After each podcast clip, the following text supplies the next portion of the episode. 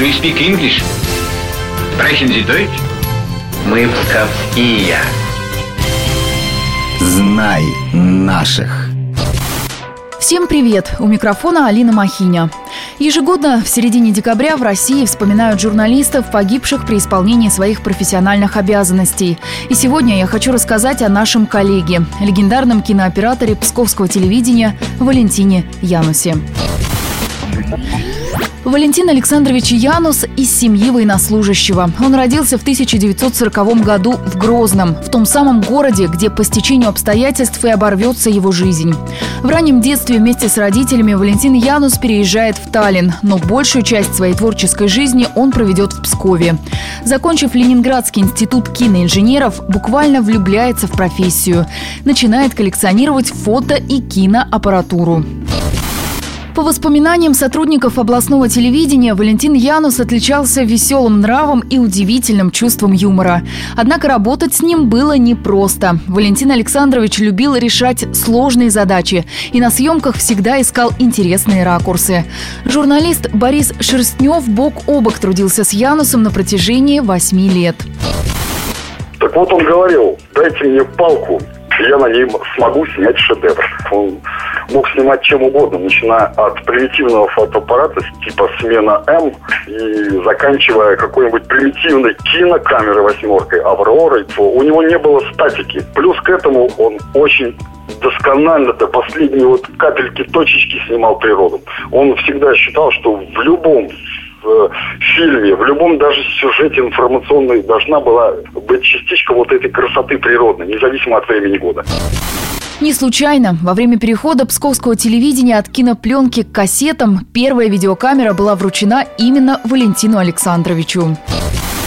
Фильмы, сюжеты, документальные очерки о людях и достопримечательностях Псковского края. Валентин Янус жил своей профессией. С 1987 по 1994 годы он снимал передачу «Экспедиция». При его участии созданы программы о стезе фотографа, сериал «Кабачок», юмористическая программа «За кадром» и новогодняя передача «От и до». По стечению обстоятельств во время съемок последнего эфира новогодней программы кинооператору не хватило бокала под шампанское. Тогда никто не придал этому значения. Валентин Янус всегда следовал кредо настоящего журналиста. Быть там, где происходит самое интересное и важное. Больше всего он интересовался военной тематикой. В середине 90-х в центре внимания СМИ оказался чеченский конфликт. Валентин Янус и журналист Борис Шерстнев отправились в командировку снимать фильм о Первой чеченской войне. Вместе с ними под Грозным оказался и радиожурналист Анатолий Тиханов, в ту пору корреспондент «Псковской правды». Вот что он вспоминает о той поездке. Еще не был взят дворец Дудаева. Город номинально находился вроде бы в руках федеральных войск. Но на самом деле войска контролировали только ту территорию, на которой они находились, ну, свои позиции. Последние съемки Валентин Янус сделал на рынке. Рынок находится в Грозном, в центре города, напротив дворца Дудаева. Сложность еще кинооператора в том, что издалека его кинокамеру можно принять, скажем, за снайперскую винтовку. Полностью снять дворец Дудаева нашему телеоператору все не получалось. И тогда он в сопровождении офицеров направился туда, откуда открывался нужный вид. До места он добирался под прикрытием майора 76-й десантно-штурмовой дивизии Александра Осадчева, короткими перебежками. Все это время Янус не выключал свою камеру. В итоге на ней будет запечатлен и сам момент его ранения, которое станет смертельным 14 января 1995-го.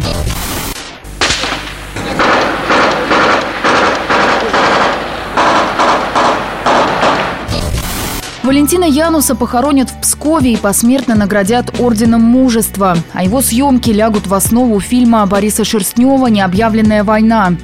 Первой на российском телевидении документальной ленты о войне в Чечне. На нашем телевидении камеру Валентина Януса до сих пор берегут как зеницу ока. А лучшему оператору ГТРК Псков ежегодно вручают приз имени Януса. На этом все. Знай наших вместе с «Маяком».